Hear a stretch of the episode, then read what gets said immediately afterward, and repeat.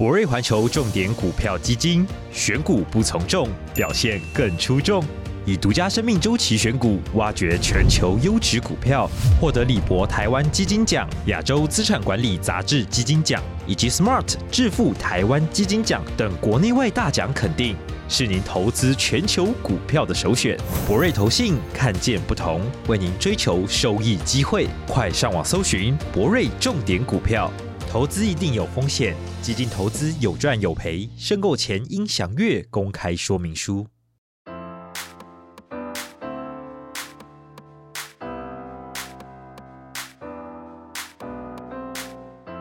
众朋友，大家好，欢迎收听 Danny's Corner，我是 Danny。今天这一集呢，会延续上一集的内容。在节目开始之前，首先要谢谢大家。有些闺蜜听完上一集丹尼角落之后，有来 IG 私讯关心，然后也有人分享自己的经验给我。我目前心情上已经调试的很好啦，所以请大家不用担心。这一集的内容会从告别式之后开始讲起，跟大家分享我去办理继承，这是最主要的部分，还有申请给付跟保险，还有报税的一些经验。另外，先跟大家打个预防针。我妈因为名下没有任何不动产，我在上一集有提到，生前也已经先把股票啊都卖掉处理好了。我也没有兄弟姐妹，所以今天分享的继承流程可以说是最最最简单、最不复杂的版本。基本上继承任何的遗产，不管是土地、房子、股票、金银财宝等等，理论上啦都是。换成银行存款，也就是现金处理起来会最方便。尤其如果你有兄弟姐妹，还会牵涉到分配的问题，绝对都是一律换成存折上的数字最好分账。但实物上不太可能这样做嘛，会考虑到资产保值的问题，或老一辈的人也会觉得有土司有财啊。加上如果是遇到意外死亡的状况，也根本来不及提前处理，那就会比我多更多程序要跑。可以把我今天分享的状况当成是一个基。本版 basic，依照个别遇到的状况再另外加上去。还有一点就是，我没有请代书，都是我自己上网爬文找资料跟亲自跑流程的。如果我后面分享的资讯有错误，也欢迎大家来补充或指正，我会把更正的资讯放在资讯栏。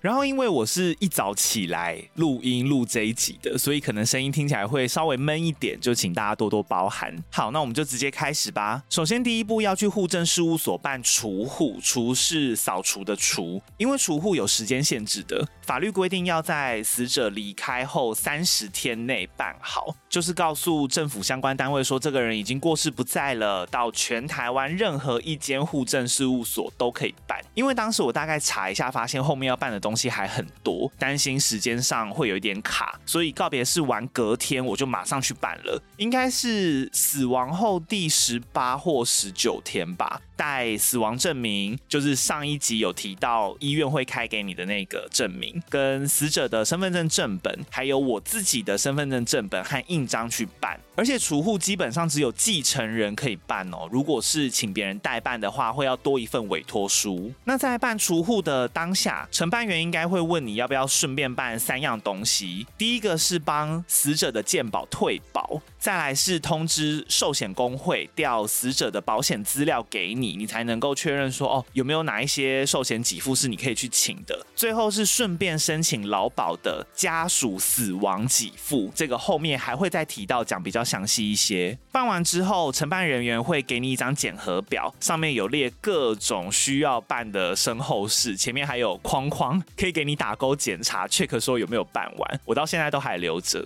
然后死者的身份证正本统一都会剪掉，没有办法留存，但是可以申请要做成纪念卡，就很像那种以前复古的护贝小卡，会拿偶像的来搜集的那种护贝小卡。因为我外婆说想要，所以我有申请，但是好像不是每间户政事务所都有这个服务，所以可能要问一下。然后在这个阶段，记得要申请几样东西。第一个是死者的除户藤本，这个很重要，超级重要，几乎我后面提到的任何申请手续都会用到，因为你已经和政府办除户了嘛，就是这个人不在了，所以除户藤本就是等于很像他离开后的身份证的那种。概念，我一开始申请十份还不够，最后是用掉十二份，还再去跑一趟。第二个是继承人的现户藤本，用来证明继承人和死者之间的关系，基本上跟储户藤本是一组的啦。所以储户藤本申请几份，现户藤本就跟着几份。再来是硬件证明，我只有申报遗产的时候有用掉，然后我也只有申请两份而已，用掉一份。另外，我很想补充一个在户政事务所遇到的排队小故事。那个时候我号码牌抽五十四号，第五十号是一个有着很流利中国口音的大妈，好像刚搬到台湾还干嘛的。大概在四十四、四十五号的时候，她就跟志工聊一聊，发现啊东西没带齐，就赶快打电话叫家里的人送来，然后就开始很紧张，一直在户政事务所里面走来走去，还跟志工问说：“这个资料没有，真的不能办吗？应该可以吧？”志工都很有耐心的回答说：“不行哦，你要带齐哦，不然真的会白跑一趟哦。”结果轮到五十号，然后大妈已经到柜台前了，资料还没来。然后因为她前面实在太大声，就全场都知道她缺资料。承办人员就很尴尬，问她说：“你要不要再抽一张号码牌，然后让她先办下一位？”大妈也很无奈，就只好回答好。结果她后面的五十一号一坐到位置上的那一刻，灯号都换了。他家人就踏进来了，资料带来了，只差五秒钟吧。大妈整个傻眼，然后就开始嚷嚷，就说：“刚刚只差一点啦，可以先帮我办吧。”然后还打算把五十一号拉起来赶走，哎，真的超夸张的。志工立刻去阻止他，还不受管教哦，就一直说：“可以啦，先让我办啦。”但是那个五十一号也不是好惹的，他就死死的坐在位置上，就是不起来。然后后来就先办五十一号，结果整个。五十一号在办的过程，五十号大妈就站在椅子后面等呢，死不抽新的号码牌。如果是我，我一定超不爽的，因为户政的东西算有一点隐私吧，但是他站在椅子后面，变成说好像你要办什么他都知道的那种感觉。后来五十一号办完了，五十号大妈还不死心哦，就冲上去说：“那现在可以轮我了吧？”但是怎么可能？承办人员已经按过五十号啊，那个号码都跳掉了。志工就在旁边坚持说，请他。重抽号码牌，然后我原本就一直在很远的位置上面吃瓜看戏，但是突然跑了好多号，然后就轮到我了，所以我就去比较远的柜台。但是我当下真的非常好奇，大妈到底有没有重抽号码牌？最后我办到一半的时候，五十号大妈就来坐在我的隔壁了，她变成六十二号大妈，我真的心里偷偷在暗爽拍手，想说这种要插队的人真的不能纵容哎、那个志工真的做得很好，一直坚持他要重抽，然后那个承办人员也是坚。守的底线没有让他胡来。好，在办完除户之后，接下来是两个要同时并行的项目。第一个是申请相关的保险给付，主要会是寿险啦，就是身故保险金。虽然上一关除户的时候我有提到会一并通知寿险工会那边，但其实我后续是没有收到任何通知或清单说死者有哪些保险的，所以可能还是生前先确认好死者的保险状况、业务是谁，跟一些联络资料会比较好。那我的状况是因为有亲戚在做保险，我妈的所有保险都是统一由那位亲戚处理的，所以窗口很单一。跟亲戚确认好申请保险金需要哪些文件，交给他之后签名确认，就基本上没事了。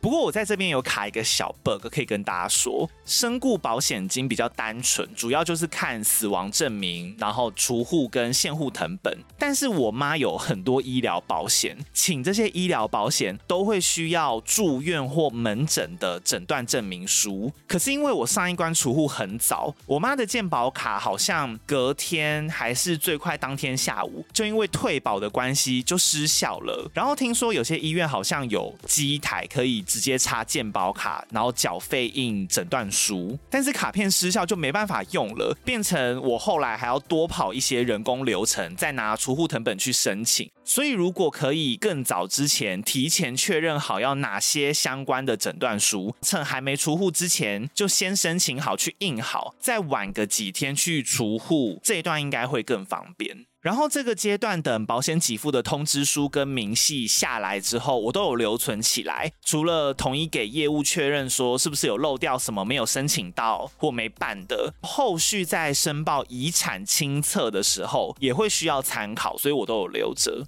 接着同一时间要记得到国税局申请查询被继承人财产、金融遗产、死亡前两年赠与及所得资料及申请适用税额试算服务。它的全名就是这么长，简单来说就是一个便民服务啦。它会联合各个政府金融单位，把死者所有的财产跟债务都调出来看，除了你能够想到的存款、股票、不动产，甚至连优悠游卡储值金都查得到哦，帮助你确认说要不要继承这些财产。无论是你要临柜或是线上申办都可以。我是办线上的，就表格填一填，然后把储户跟现户謄本扫描成电子档之后，网络上传就可以了。然后我是分两次收到资料，大概两个礼拜之后，我就先收到不动产的资料了。但是我不确定是不是因为我妈没有任何不动产资料全空，所以才会这么快，就所有的显示都是无无无这样子。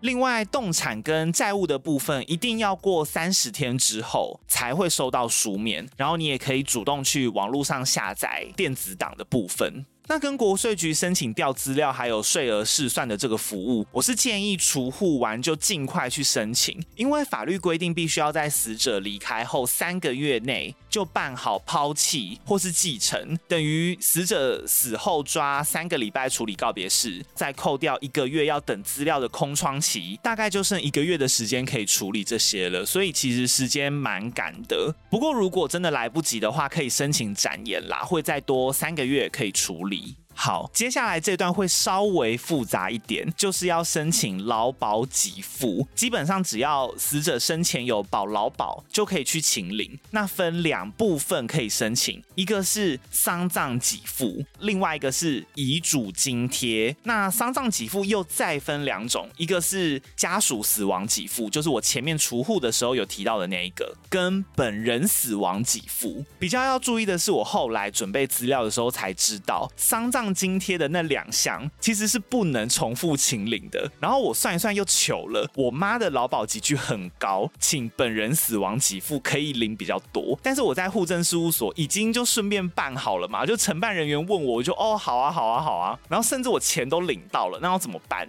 幸好我后来打去劳保局问，对方是说如果同时都申请的话，劳保局会自动计算取其高的通过。像我已经拿到钱的状况，就是劳保局。会只补给差额到跟比较高的那项一样，不会让你重复都领到，他们会自动处理就对了啦。特别要提醒的是，申请丧葬津贴交资料的时候会需要附上丧葬费用的收据正本哦，是正本，除非你是第一顺位的继承人，就可以改签切结书代替。所以记得在办完告别式之后，那个收据正本都要留着。再来遗嘱津贴的话，则是分成一次性领完的遗嘱津贴，或者是每年领钱的遗嘱年金，资格条件都不一样，我这边就不赘述了，大家可以到劳保局的网站细查。那我是请领遗嘱津贴，而且原本这一段申请过程应该要很单纯的，就是把所有需要的资料准备好、查好，直接到劳保局交付申请就结束了。但是后来这一段却是我这几个流程里面卡最久。有的真的超痛苦，因为如果死者是在一般公司行号上班，就是直接到劳保局申班。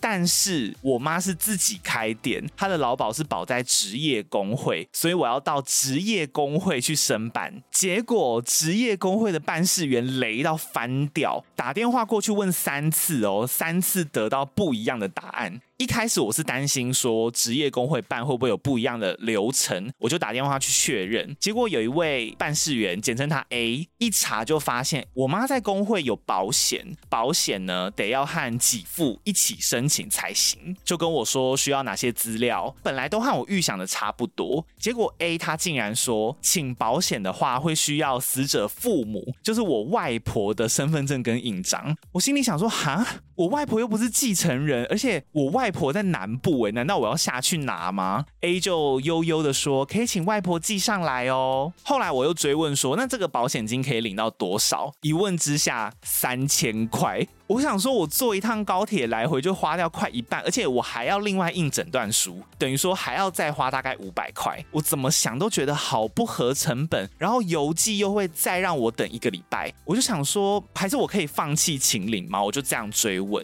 结果 A 说不行，一定要一起，不然还要再另外签什么放弃秦岭的文件之类的，讲得好像更麻烦。我就先说好，我准备看看，但是我当下是挂一个大问号。接着隔天，我就跟小阿姨说这件事情，说会需要外婆的身份证和印章。小阿姨也觉得超怪，就再去打一次，这次是另外一个办事员 B 接的。但是两个人讲的完全不一样，根本不需要外婆的资料，我就超级疑惑，自己再打过去确认一次，结果刚好是刚刚那个 B 接的，就直接再跟我确认说不需要外婆的印章跟身份证。可是同时在电话的另一端，A 好像和 B 坐隔壁的样子，A 听出来 B 是在和我讲话，就直接开始跟 B 吵起来，说到底需要哪些文件，而且后来 A 超级没礼貌，他还直接我不知道用什么。什么方式，他就接近我们的通话，变成我那通电话在三方通话，直接两个人在电话里吵给我听，我真的傻眼，到底在搞什么？而且 A 还开始怪我说是我没有讲清楚死亡时间，害 A 误盘，他就一直跳针说你妈不是去年死的吗？就去年七月死的，你这样和我讲的啊，我就整个火都上来，好像说也太没礼貌了吧？就回他说我电话里明明有讲是上个月，你的上个月是去年七月吗？是吗？然后 A 就好像有点被我吓到，因为我。我蛮大声的，就道歉，然后默默的退出对话。所以我后续都是一直在和 B 沟通。等到好不容易准备完资料，然后去工会办理的整个过程也是非常冗长。当时接电话的那个 B 啊，他虽然知道要带什么资料，但是完全不知道要怎么填那些表格，一直问旁边的人说这个表怎么写，哪边要盖章，哪边要签名，然后会有很多那种，例如很明显是只能二选一的选项，例如。我是要请遗嘱津贴还是遗嘱年金，就是只能二选一嘛。B 就要我全部打勾，我就反问说：“你确定吗？这个不是二选一的吗？”B 就迟疑了一下，然后拿了个文件起来看，然后就嗯，哦，好啦，不然你就勾一个好了。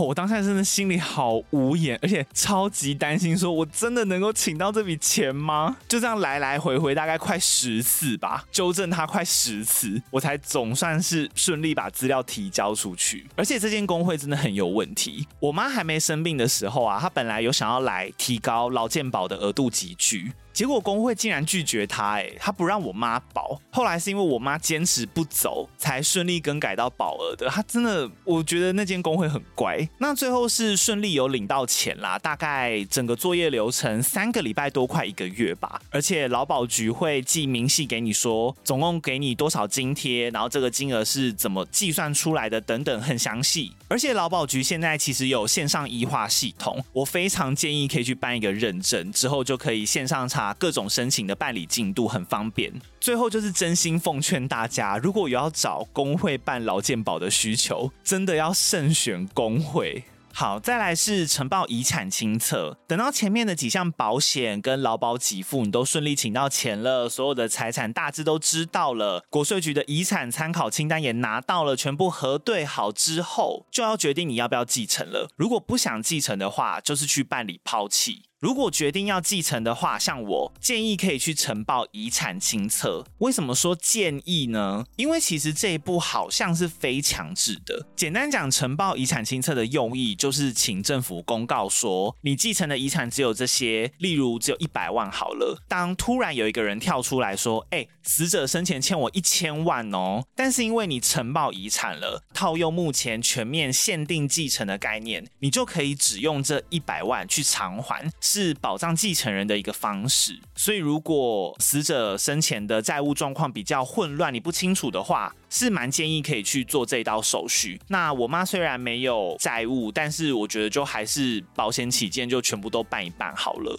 那呈报的流程跟步骤，还有需要的表格，全部都在司法院的官网可以找得到。就是把所有的遗产项目列好，需要的资料表格印出来，填好写好，然后去死者生前最后居住地的管辖法院办理。办的时候固定要缴一千块的手续费。我那个时候在在列遗产清单清册的时候卡比较久，因为我后来发现，在网络上有好多种范本哦，没有一个固定的样式，就在想说会不会有新旧的问题，一直很不确定到底要用哪个版本。但是后来我的朋友有去帮我问律师，他说目前遗产清册是没有固定格式的，所以你只要能够列得够清楚，让承办的人知道说好，就是的确只有这些项目多少金额，那基本上就没有问题。如果说你真的很担心的话，那我还是建议会以司法院官网的为主，最保险。比较特别的是，像我妈有请到医疗保险金，但是其实只有身故保险金才是属于继承人的钱，不用列成遗产。其他的医疗保险都必须要列成遗产，因为名义上其实是他生前才能拿到的钱嘛，那是他的医疗保险金，所以都必须要列进去。